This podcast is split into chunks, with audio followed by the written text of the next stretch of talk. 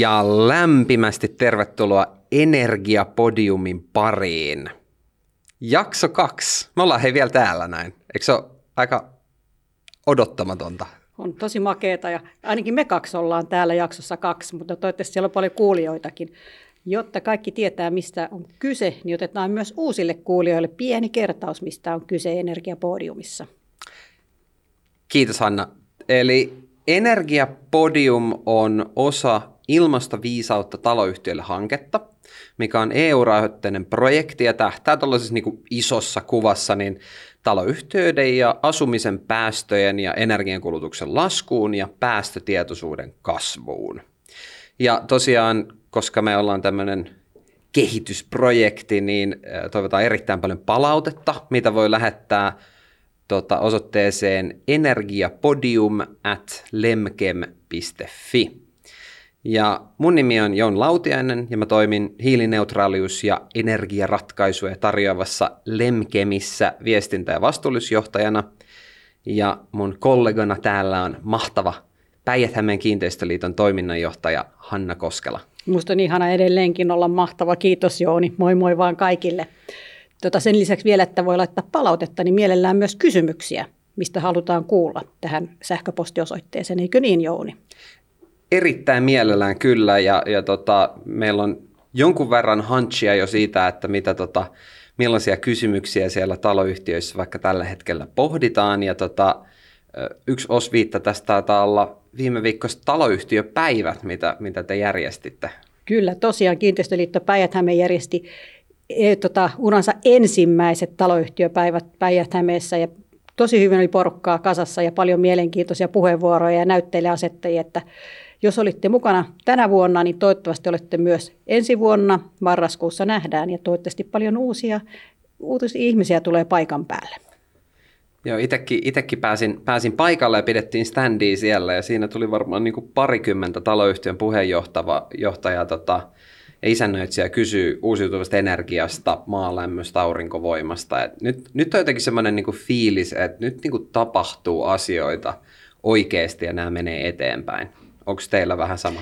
On ja energia kiinnostaa, sen huomasi hyvin, että sen lisäksi olet tuommoinen moniosaaja, niin se standin lisäksi pidit hyvän puheenvuoron energia-asioista taloyhtiöille ja siellä taisi olla melkein 100 kuulijaa paikan päällä, kun pidit puheenvuoron, että kannattaa tulla näihin tilaisuuksiin mukaan. No, me ollaan ainakin ehdottomasti messissä, jos vaan sopii ja jotenkin voitiin olla avuksi siinä. Mites tänään? No, viimeksi puhuttiin maalämmöstä ja aika pitkästikin puhuttiin ja mielenkiintoisesti ja siitä jäi vielä vähän, voiko sanoa, käsittelemättä asioita, niin otetaan vähän kertausta ja otetaan vähän, mitä jäi käsittelemättä asioita siitä maalämmöstä, mutta jatketaan sitten vähän laajentaen tuohon lämmön talteenottoon. Siinä taisi pari hyvää esimerkkiäkin olla, mikä otetaan tässä jaksossa esiin. Esimerkit aina valaisee näitä joskus niin hankalia teoreettisia asioita. Joo, eli tuossa lopussa voitaisiin käydä pari tämmöistä niinku konkreettista kohdetta, mitä on niinku ihan oikeasti tehty ja ihan oikeita lukuja, mitä sieltä niinku reaaliajassa saadaan ja miten se on toiminut. Ja viimeksi me vähän alettiin rönsyillä aiheesta, niin hypittiin joitakin maalämmön teknisempiä asioita. Mutta käytiin vähän niin kuin sitä fysiikkapuolta viimeksi läpi, että mistä se lämpö sinne maahan oikein on niin kuin mennyt, miten se syntyy, miten se niin kuin ihan oikeasti toimii ja miten se vaatii niin kuin sieltä kiinteistöstä. Hei, tämä on varmaan se asia, joka taloyhtiöitä ja kiinteistönomistajia kiinnostaa, että miten se lämpö pörrii siinä rakennuksessa, että mennään tähän asiaan. Joo, eli kun sinne omalle tontille, kerrostalon tai yrityksen tai jos on kunta, niin vaikka koulun pihalle, kun sinne aletaan niin kuin sitä maalämpöä toteuttaa, niin mitä ihan niin kuin oikeasti siellä tapahtuu? Niin kun se urakoitsija on valittu, sitten tehdään iso kasa insinöörityötä, haetaan tarvittavat luvat, tehdään hyvin tarkat suunnitelmat, tietokonemallinnukset, niin semmoinen iso näkyvä asia, mitä siellä konkreettisesti käy, on se lämpökaivojen poraus. Ja sellaisen hyvänä nyrkkisääntönä voisi pitää, että se porausvaihe tuommoisen 30-45 asunnon kerrostaloon, niin 1-2 viikkoa suunnilleen. Ja silloin aktiivisesti porataan tämmöisellä laitteella semmoisia 10-15 senttiä halkaisijalta olevia reikiä sinne maahan, ja niiden syvyys on yleensä 250-450 metriä. Että aika syvälle mennään. Tähän väliin on pakko todeta, että siellä oli silmissä näin millainen on iso kasa insinöörityötä. Aikamoinen vuori siis. Mutta mennään takaisin siihen poraukseen ja syvyyteen. Eli kuinka lämmintä siellä maan sisällä sitten on, jotta sillä voidaan yksi kerrostalo lämmittää? Noin 2-5 astetta. No, mutta aika kylmää. Se on tuommoinen marraskuun luku mun mielestä, millä sillä nyt talo lämmitetään. Niin, tai Suomen juhannus. No kieltämättä ihan sama. Otetaan mikä kuukausi Suomesta vaan. Eli joo, ihan siis erittäin hyvä huomio. Sitä ei, 2-5 astetta ei itsessään niin kuin riitä kiertämään siellä kerrostalossa lämpöä. No, hyvä, ei tarvitse villasukkaostoksille. Ei tarvitse lähteä. Palataan siihen ihan kohta, vielä tuohon tarkemmin. Mennään siihen 2-5 juhannuslämpötilaan, mutta nyt sitten, kun me ollaan insinöörivuorelta tultu alaspäin ja meillä on ne koneet siellä pihalla, niin onko ne koneet minkä kokoisia, millaista ääntä ne pitää, millaista poraamista se on, millaista jälkeä siellä pihalla on, kun ruvetaan tällaista 250-450 metriä syvää reikää tekemään? Eli meiltä ehkä aika yleinen kysymys, mikä tämmöisen projektin yhteydessä tosiaan tulee, on, että niin kuin mihin kuntoon se piha menee. Ja yleisesti ottaen niin se laitetaan aina takaisin siihen kuntoon, kuin missä se on ollut, mutta se niin kuin itse semmoinen niin kuin sottainen vaihe, mikä siinä on tässä projektissa, niin se kestää tosiaan sen pari viikkoa. Ja itse siitä kaivojen niin kuin porauksesta, niin siitä tulee ääntä, kun läpästään ekat 15-20 metriä suunnilleen maanpintaa, ja sitten sen jälkeen se alkaa vaimentua, koska mennään sen verran syvälle. Ja lähtökohtaisesti ei sitä äänestä oikeastaan ikinä tule valituksia, että se ei ole sellainen niin kuin häiritsevä tekijä. Jos nyt oli miettinyt sitä niin kuin lomaa syklittää johonkin samaan kohtaan, niin sitten se on, kannattaa laittaa siihen porausvaiheeseen. Mutta ei ole niinku, ei puhuta vaikka niinku esimerkiksi putkiremontti tai vastaava, niin ei ole läheskään sellainen. Talosta ei tarvitse muuttaa mihinkään, sisällä ei tarvitse tehdä mitään erityistä. Eli se on vain siellä pihalla nakuttaa aina sitten, kun ne aloittaa sen porauksen. Ja pihalla näkyy, siellä on semmoinen porausrekka ja sitten siellä on tämä pora ja asentajia ja sitten jos on talvi, niin saattaa olla esimerkiksi joku lämmityskontti tai joku tämmöinen, koska se on aika kylmää touhua. Eli nämä asentajat asentaa siihen poraan aina niin kuin uusia pätkiä, jotka kiinnitetään siihen, kun sinne mennään syvemmällä. Ja kun sitä kaivoa porataan, niin sieltä ulos voi tulla muun muassa vettä. Mitä sieltä, niin kuin, esimerkiksi porakaivoissa saattaa olla alimmillaan jossain 10-15 metrissä vedenpinta, niin sieltä voi tulla vettä, sitten sieltä tulee maa-ainesta, mikä sitten kuljetaan pois. Ja kun ne kaivot on porattu, niin sitten tehdään niin sanotut kokoomakaivot, eli kaivinkoneella kaivetaan yhteydet näiden kaivojen välille. Ja sitten siitä vielä yhteys sinne kiinteistöön. No oikeastaan tässähän voisi lapsiperheille suositella, että ei mikään parempi lomatapahtuma ole lapsille, kun seurata tällaista tapahtumaa, että tämä on paljon mielenkiintoista. Mutta sitten lapsiperheistä mulle tulee mieleen sitten myöskin, että siellä pihalla on aika usein istutuksia, hiekkalaatikoita ja kaikkea muuta vastaavaa, niin mitäs niille tapahtuu sitten? No nämä kaivot, mitä sinne tehdään, niin niiden tosiaan väli toisistaan on aina vähintään 7,5 metriä. Niin silloin ne ei vie toisiltaan energiaa. Mutta se paikallinen vaikutus tavallaan syntyy ehkä lähinnä siitä näistä kokoomakaivojen niin kuin kaivuusta. Ja silloin siitä siirretään pois niin kuin ne hiekkalaatikot ja istutukset. Mutta kannattaa jutella tuon urakoitsijan kanssa aika tarkasti se aina, että hommat laitetaan takas just niin kuin ne on ollutkin. Ja tässä on totta kai, kun se piha vähän niin kuin on auki, niin siinä on myös aika paljon mahdollisuuksia. Muuta kuin lomaviihdettä, mitä muita mahdollisuuksia siinä on? No muuta kuin sitä, että lapset pääsee sinne kattelee isoja koneita työssä. Niin ja vähän ne aikuisetkin. Ja vähän ne aikuiset, miksei.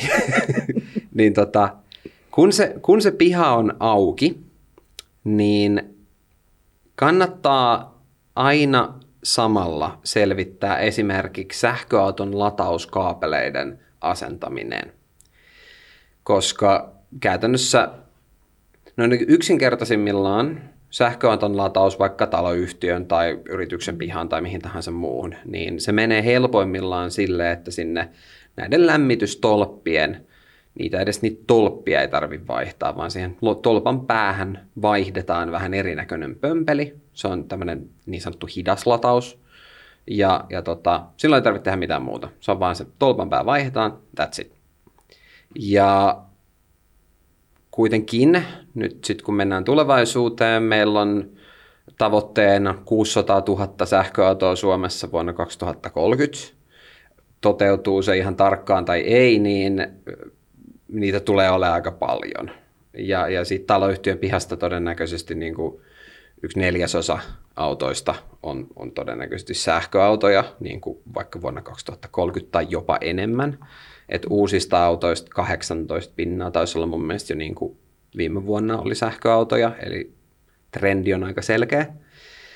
Niin sit kun sinne tehdään vaikka maalämpöä, niin sitten kannattaa asentaa samalla ne vahvemmat kaapelit tämmöisiin nopeampiin latausasemiin varten. Niitä ei välttämättä tarvitse niitä itse latausasemiin laittaa, mutta ne kaapelit kannattaa vetää niin kuin valmiiksi. Ja toinen hyvä esimerkki on sitten pihavalaistus. Eli jos taloyhtiön pihavalaistusta ei ole uusittu ikinä ja on pikkusen hämärää leikkipaikoilla, missä tahansa muualla pyöräkatoksissa, niin pihavalaistuksen kaapelit on myös hyvä tehdä tässä samalla. Noin 40% energian kulutuksesta Suomessa kiinteistöissä niin voi muodostua niin kuin valaistuksesta, eli se on aika iso tekijä. Toi on ihan loistava esimerkki siitä, kuinka tärkeää suunnittelu on, että voidaan niin kuin syklittää näitä remontteja ja tehdä niitä niin kuin järkevästi.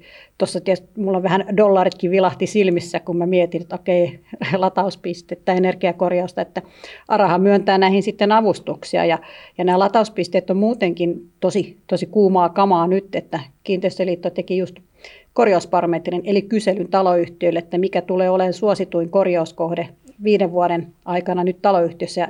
Tämä oli tämä sähköautojen latauspiste ihan ylivoimainen 1. Että varmaan sillä saralla kiirettä tulee. Ja miltäs kuulostaa, Jouni, että siinä on varmaan myös yhden podcastin aihekin tämä sähköautojen latauspiste. Ja varmaan tämä on niin kuuma peruna nytten. Mutta jos vielä palaan näihin korjauksiin, että niitä siellä omalla pihalla tehdään, niin tässä on paljon semmoisia asioita, että kannattaa myös sitten hyödyntää niitä naapuritaloja siinä. Että jos siellä on vireillä tämmöisiä samanlaisia hankkeita, niin kannattaa tehdä yhteistyötä eri taloyhtiöiden välillä.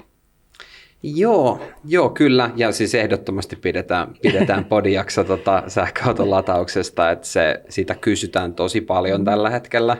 Ja muistin tuossa just, että ei pelkästään, että 18% on niin kuin sähköautoja, mitä on rekisteröity, niin sitten ladattavia hybrideitä taisi olla jo 30%. Et varmasti puhututtaa. Mm. Ja nyt mä pelkään, että me eksytään kohta tässä aiheessa siihen.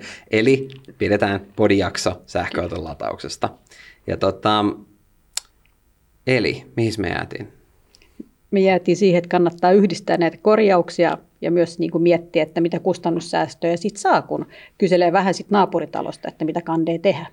Joo, ja käsittääkseni tähän on itse asiassa jotain niin kuin ihan niin kuin palveluitakin tällä hetkellä niin kuin rakenteilla ja käynnistetty, missä siis pystyisi hakemaan, niin kuin, mitä siellä naapureissa tapahtuu, millaisia remontteja on suunniteltu.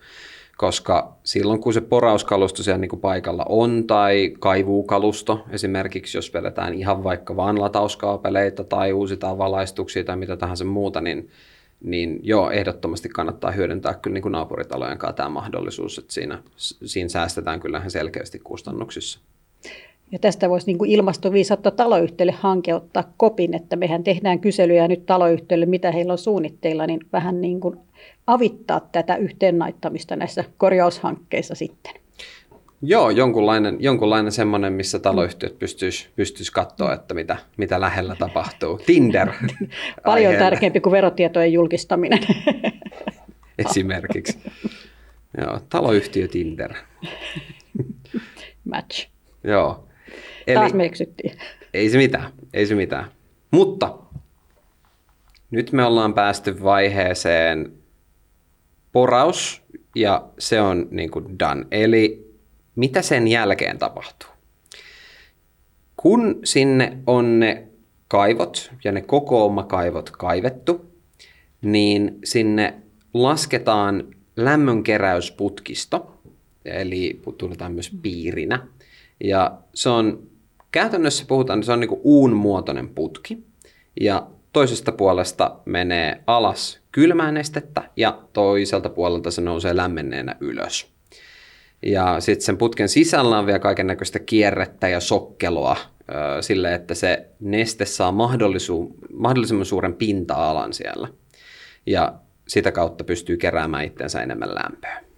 Ja me kaikki muistetaan ensimmäisestä jaksosta, että tämä nestehän on juuri sitä vodkaa.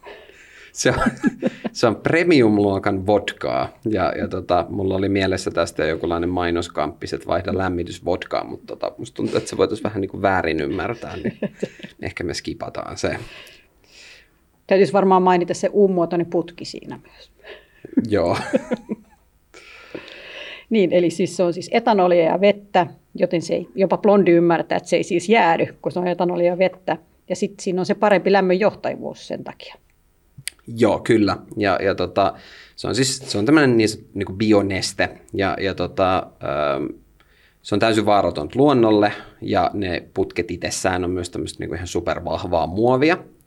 Ja se U-muotoinen putki, mikä sinne lasketaan, niin se tulee niin piripintaan sitä, että jos siihen painaa sormella, niin se tulee toiselta puolelta ulos. Se kiertää siis tämmöisessä niin kuin täysin ilmattomassa suljetussa luupissa siellä, tämä lämmönkeruuneste, ja jatkaa sitten sitä putkistoa pitkin, mikä näihin kokoomakaivoihin ja näihin on kaivettu, niin sitten se viedään putkia pitkin sinne kiinteistöön. Eli tämä vodkamoottorilla varustettu putkisto tuodaan sisään sinne taloyhtiön ja kiinteistöön. Ja nyt niin korostetaan, että se putkisto on siis suljettu, että sinne ei pääse käsiksi sinne nesteeseen. Joo. Meidän täytyy kyllä päästä pikkuhiljaa tästä. Pitää päästä eroon. Mä pahoittelen. Keskiviikkoa. Mutta siis kunhan jää mieleen jotain, niin se on tärkeää. Ja tähän väliin varmaan hihkaisen sen, että jos jotakin kiinnostaa, mitä tämä tarkoittaa pohjavedelle, niin kannattaa kuunnella se eka podcasti. Joo, kyllä siinä pikkusen käydään aihetta läpi. Lyhykäisyydessään siis on niin kuin vaaratonta ja toivotaan, että tästä saadaan myös niin kuin viranomaisten kanssa vähän semmoista hyvää vuoropuhelua aikaiseksi, että voisiko sitä ehkä myös porata sitten niillekin alueille, kun se pystytään tekemään täysin turvallisesti. Mutta joo, sitten kun putket on tuotu sisään kiinteistöön, niin siellä alkaa pumppujen asennus. Ja tällä välillä siis tämä piha-alue peitetään tai voidaan tehdä tosiaan muita energiaremontteja, päivityksiä, mitä tahansa. Ja asennuspaikkana näille pumpuille ja laitteille on yleensä esim. Vanha öljykattila tai öljysäiliön huone. Tai sitten vaikka kaukolämmön lämmönjakohuone, vanha pyörävarasto tai mikä tahansa tila sieltä kellarista käytännössä löytyy. Ja jos siinä suoraan yläpuolella on esimerkiksi asuntoja, niin siitä ei tarvitse olla ollenkaan huolissa, eli niistä ei lähde ääntä niistä laitteista mitenkään niin kuin häiritsevästi, pientä hurinaa. Ja joskus kun tehdään sit muutoksia siellä taloyhtiön kellarissa, niin pitää tyhjentää joitakin esimerkiksi häkkikomeroita pariksi päivää Mutta se on oikeastaan ainut semmoinen niin kuin ehkä haitta, mikä siitä tulee, että kun sinne vedetään noita putkia. Jounilla on juuri katseen minuun, että ei olisi yhtään pöllömpää välillä tyhjentää niitä häkkivarastoja. Eikö sä sano, että sä just katsoit Matrix-elokuvan? Oliko se joku kellarin DVD? Sieltä se löytyy ainakin, jos ei muualta. Ja myös se leipäkone ja kalahöyrytin, mikä tuli lahjaksi. Kananmunakeitin. No niin, nyt me taas. Joo. Tila, mihin nämä putket ja pumput viedään, niin sen ei tarvitse olla kauhean suuri, vaikka taloyhtiössä tai missä tahansa. Ja itse asiassa se, että jos sieltä löytyy niin kun huone, missä on ollut esimerkiksi öljysäiliö ja öljypoltin, niin se on tosi hyvä uutinen sille kiinteistönomistajille, koska käytännössä se on aika hyvä vakuus siitä, että siitä saadaan ARAn energiatuet. Tässä aiemmin jo puhuttiin näistä ARA-tuista ja mietittiin näitä uusia tulevia jaksoja, niin mä luulen, että tämä tukijuttu on myöskin semmoinen asia, mikä on ihan yhden podcastin arvoinen asia, että kyllä niin merkittäviä tällä hetkellä ne ARA-tuet taloyhtiöille näissä energiaremonteissa on, että kannattaa hyödyntää, mutta palataan siihen sitten tulevaisuudessa. Joo, mennään siihen tosiaan tarkemmin, siis niissähän on siis niinku just se, että ideana, että siellä tehtäisiin niinku jatkuvia energiaremontteja siellä kiinteistössä, mutta palataan siihen vielä. Eli kun sinne kellariin, kun lähdetään tätä tekemään, niin sinne tulee niinku muutama keskeinen tämmöinen komponentti. Yksi on lämpöpumppu, sitten tulee kuumavesivaraaja, kalvopaisunta-astia ja kiertovesipumppu. Ja sitten hirveä kasa kuparisia putkia. Mutta tosiaan ääntä siitä niin kuin itsessään ei oikeastaan lähde, että se on semmoinen aika hiljainen systeemi. Nyt sitten, mitä ollaan pidetty tässä nyt niin kuin vähän selkeästi jännityksessä, eli mitä on se musta magia, millä se niin kuin toimii se koneisto niin, että sillä muutaman asteen niin kuin maasta löytyvällä lämmöllä pystyy lämmittämään kerrostalon? Nyt Milla Makia täällä rummuttaa ja odottaa mielenkiinnolla, että millä juhannuslämpötilat nostetaan ihan tappiinsa. Kerro, Jouni. Eli se auringon ja radioaktiivisen hajoamisen sinne maan alle tallettama lämpö, niin se kun nostetaan sieltä ylös, sitä putken toista puolta pitkin, niin se tulee tosiaan noin 2-5 asteen lämpöisenä. Niin se on riittävän lämmintä siihen, että se kiertää niin sanotun lämmön vaihtimen läpi. Ja siellä se etanoliliuos, mikä nousee sieltä maan alta, niin se luovuttaa tämän maan anteliasti antaman lämmön niin kylmäaineelle. Eli lämmön vaihtimessa tapahtuu tämmöinen niin energiakapula viestinvaihto, missä se maan alta tuleva lämpö lämmön vaihtimessa kylmäaineelle, ja se kylmäaine on siis pakkasen puolella olevaa tämmöistä kylmänestettä, aika samankaltaista, mitä löytyy niin kuin jääkaapeista, niin se ei tarvii yhtään enempää kuin sen 2-5 astetta siihen, että se höyrystyy. Ja silloin tämä vesi-etanoliseos luovuttaa sen lämmön, se kylmäaine höyrystyy, ja tämä höyrystynyt kylmäaine, niin se laajenee niin kuin tilavuudeltaan ja samalla sen lämpötila nousee. Ja se viestikapula on nyt vastaanottanut kylmäaine, niin nyt kun se on kaasua, niin se on pikkusen vielä siinä on vähän sellaista alkujäykkyyttä nyt tässä. Niin sitten mukaan tulee kompressori, eli puhutaan kompurasta. Niin se on vähän niin kuin ovimies, joka laittaa sit siihen vähän lisää vauhtia. Mä en tiedä, onko nämä vertauskuvat, onko tässä mitään järkeä? Sä onneksi puhuit riittävän hitaasti, että mäkin olen vielä mukana tässä tarinassa. Okei, eli nyt se ovimies, eli se kompura, niin se tuottaa lisää painetta siihen kaasuun, minkä seurauksena siihen muodostuu ihan hurjasti lisää lämpöä. Ja nyt kun se kaasu on kuumaa, niin se kulkeutuu siellä niitä putkia pitkin sinne talon lämmitysjärjestelmään, missä se lämmittää siis tätä lämminvesivaraajaa, eli siis sitä säiliötä, mistä tulee siis kuuma suihkuvesi, lämmin käyttövesi. Ja sitten sitä talossa kiertävää lämmitysvettä, mikä menee pattereissa tai lattialämmityksessä.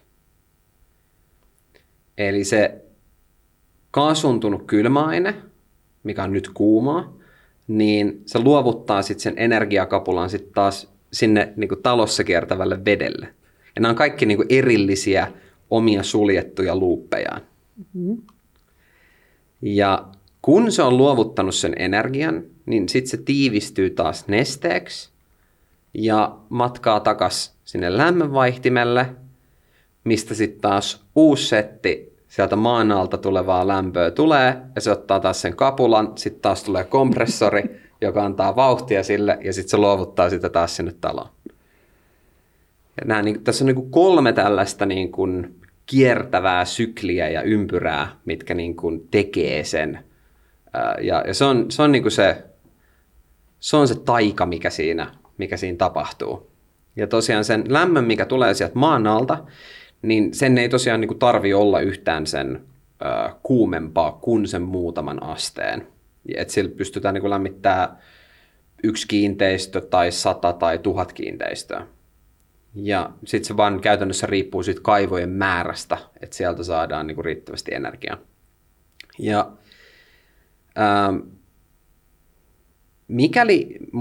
tässä on semmoinen pieni tavallaan mahdollisuus myös, tai ei pieni, vaan itse asiassa aika huikea mahdollisuus, on siis se, että mikäli siitä kiinteistöstä kiertävästä energiasta on mahdollista saada osa talteen, eli normaalisti niin kun, kerrostalot vaikka Suomessa, ne puhaltaa ulos aika lämmintä ilmaa, mikä on tosi energiarikasta, niin jos sitä pystytään ajamaan sinne samaan niin kuin järjestelmään, niin sitten tämän kompressorin, eli sen portsarin palveluksi ei tarvita niin paljon, mikä lisää sitten energiatehokkuutta.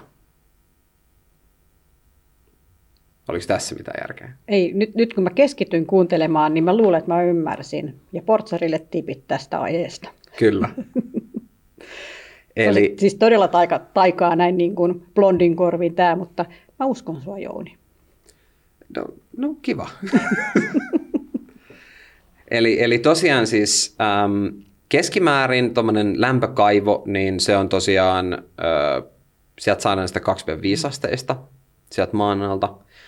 Mutta suurin osa kerrostaloista vaikka Suomessa, niin ne, ja monista liikekiinteistöistä ja muista, niin ne puhaltaa ulos koko ajan semmoista 23 asteista ilmaa, mikä on tosi energiarikasta. Mm-hmm. Niin se energiarikas ilma, niin jos sinne koneelliseen ilmanvaihtoon, eli voidaan puhua myös huipparista, niin jos sinne saadaan myös niin kuin tämmöinen niin kuin lämmön talteenotto, niin se lämpö voidaan ajaa sinne lämpöpumpulle, tänne maalämpöpumppuun.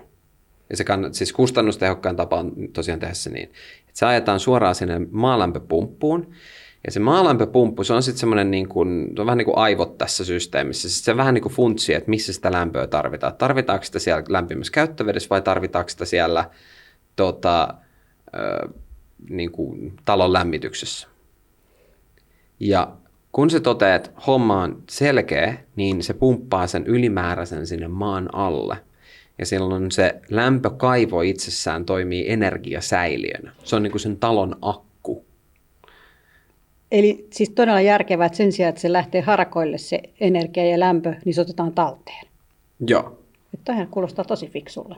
Eli kun tämä niin kuin vaikka niin kuin miettii viime kesää, milloin oli aika lämmin, niin kaikki se lämmin ilma, mitä siellä on sisällä ja mitä siis otettiin niin kuin korvausilmaa, niin siitä kun otetaan energia talteen, niin sitä on pystytty ajamaan näihin niin kuin lämpökaivoihin kesän aikana ihan mielettömiin määriin.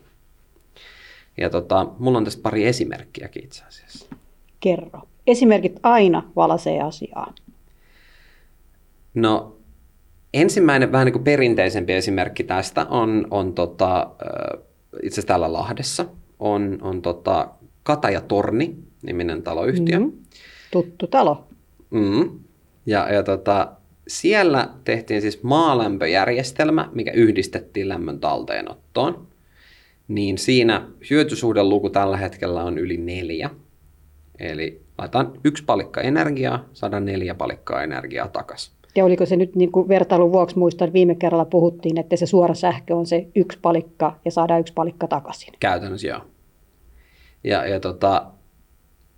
tässä on 26 asuntoa tässä kohteessa, niin tämä LTO, eli lämmön talteenottojärjestelmä, niin se lataa ja on ladannut koko kesän nyt, 6 kuukautta kun tämä on ollut käynnissä, niin se on ladannut näitä lämpökaivoja siellä. Niin ne on nyt semmoiset 7-10 astetta lämpimämpiä kuin se normaali 2-5. Okei.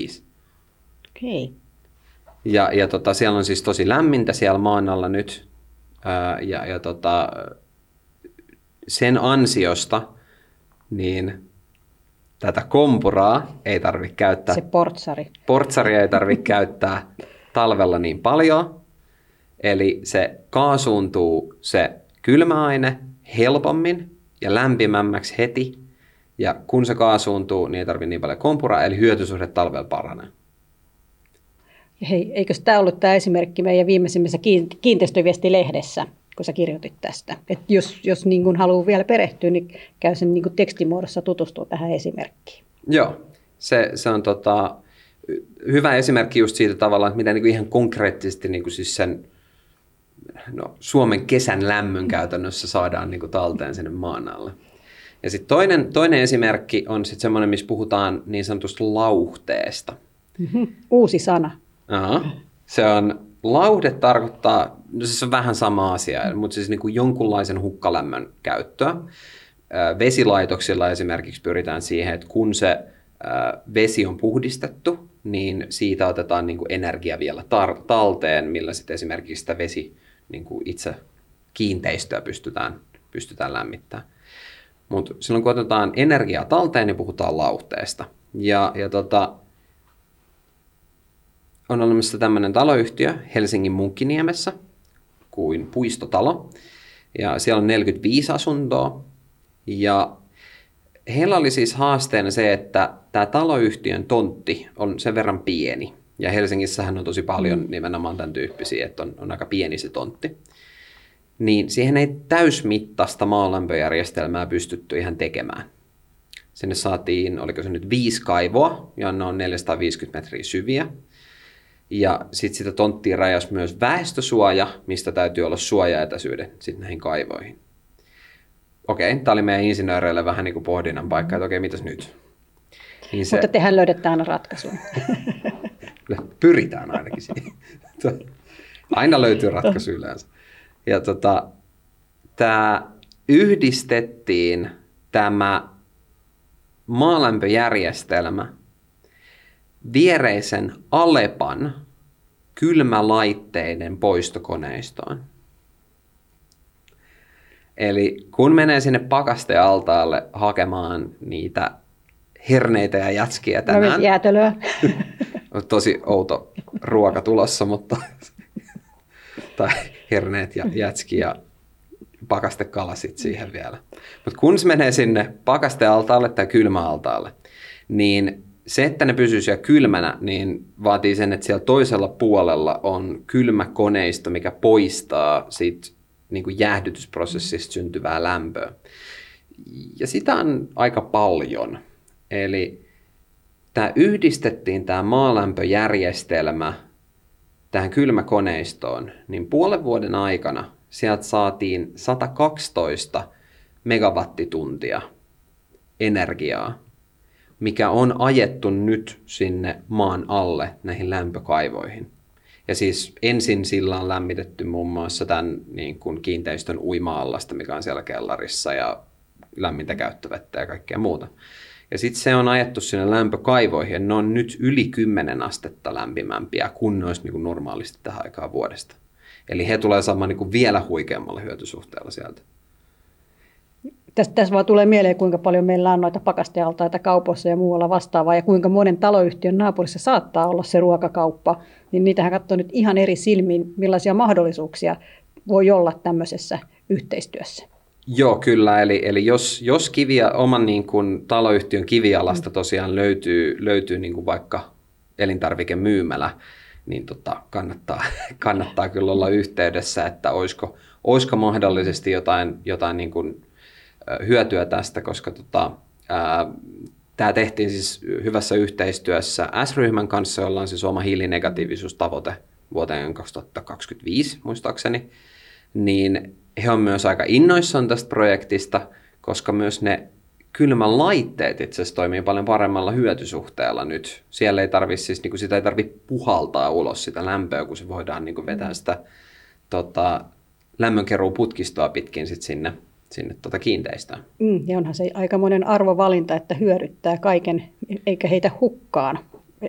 Et kyllä nyt tässä tulee mieleen, että kun lähtee suunnittelemaan tämmöistä remonttia, niin kannattaa vähän niin kuin katsella sitä ympäristöä uusin silmin. Joo, kyllä. Eli meillä on paikallista energiaa saatavilla niin kuin ihan mielettömiä määriä. Ja siis ihan vaan lämmön talteenotolla niin saataisiin 10% säästettyä niin kuin kerrostalojen energian käyttöä. Siis siellä ei tarvitse olla edes välttämättä mitään maalämpöä, vaan siis se voi olla, että se voidaan ajaa siihen niin kuin kaukolämmön, mistä kaukolämpö tulee siihen kiinteistöön, niin siihen sisään, eli silloin ei tarvita sitä kaukolämpöä ihan niin paljon. Niin. Eli kun näet kylmälaitteen, näe sen lämmön talteenottomahdollisuutena myöskin. Kylmälaitteet ja koneelliset ilmanvaihdot ja käytännössä kaikki, mistä puhalletaan jollain tavalla niin kuin kuumaa ulos. Olen häikämystynyt. Nämä on kyllä ihan huikeita juttuja. Energiaa on saatavilla ja sinne vaan kannattaa suunnitella tosi hyvin, niin voi löytyä tämmöisiä mahdollisuuksia tosi paljon. Jätetäänkö seuraaviin kertoihin lisää tarinoita? Jätetään seuraaviin kertoihin ja siellä on tiedossa vaikka mitä sitten. Ja mikä se oli se sähköpostiosoite, mihin saa laittaa kysymyksiä ja palautetta? Eli energiapodium@lemkem.fi, ja sinne voi laittaa tulemaan palautetta ja kyssäreitä siitä ja toivomuksia esimerkiksi seuraavien jaksojen aiheista. Mut nyt jo luvattiin puhua ARA-avustuksista ja sähköautojen latauksista ainakin. Nopeasti kannattaa selkeästi edetä, että ei lopu aihe kesken. Hei, kiitos Jouni taas. Kiitos paljon. Kohti 3. kertaa. 3. kertaa, no niin. Moi moi. Moi moi.